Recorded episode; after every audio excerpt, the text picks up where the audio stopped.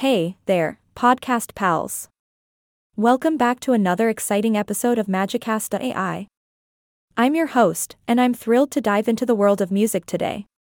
Now, let me tell you, I had the pleasure of attending the most epic concert recently. And guess who stole the show? Yep, none other than the Wallflowers. Now, if you haven't heard of the Wallflowers, then you've been missing out, my friends. They've been rocking our worlds for the past 30 years, and let me tell you, they've got that special something.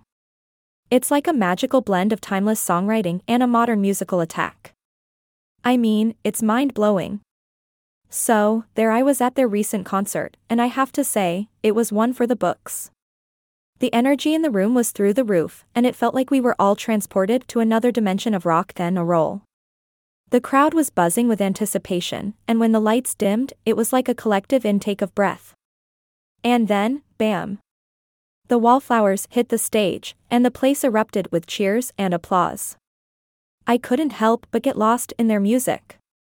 Every note, every lyric, had this electric charge that sent shivers down my spine. And man, did they know how to work the crowd. They had everyone jumping, dancing, and singing their hearts out. It was a sight to behold, let me tell you.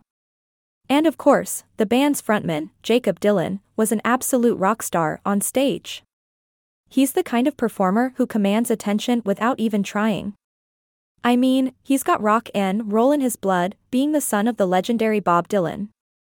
But Jakob has carved out his own path, and boy, does he shine bright. You know, Jakob has this incredible ability to tell stories through his music. It's like he grabs your heart and takes you on this rollercoaster ride of emotions.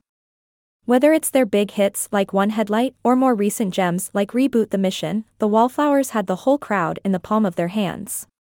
And trust me, we didn't want to let go. But it wasn't just us fans who were blown away by the concert. Critics have been raving about the Wallflowers for years, and they've earned every bit of that praise. Their album Bringing Down the Horse is an absolute classic, and their more recent work, like Glad All Over, pushes boundaries and shows their continued dedication to evolving their sound. And let's not forget about Jakob Dylan's solo ventures.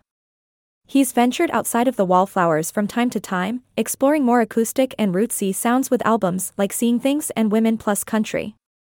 It just goes to show that this guy is a true artist, always exploring and experimenting. Now, if you haven't had the chance to see the Wallflowers live in concert, my friends, I urge you to do so. It's an experience like no other, a journey that will leave you feeling invigorated and alive. Trust me, you won't regret it. Well, that wraps up today's episode of Magicast.ai. I hope you've enjoyed our deep dive into the Wallflowers' recent concert. It was a night filled with magic, laughter, and a whole lot of rock then a roll. As always, keep your ears tuned to the beat, and I'll catch you next time.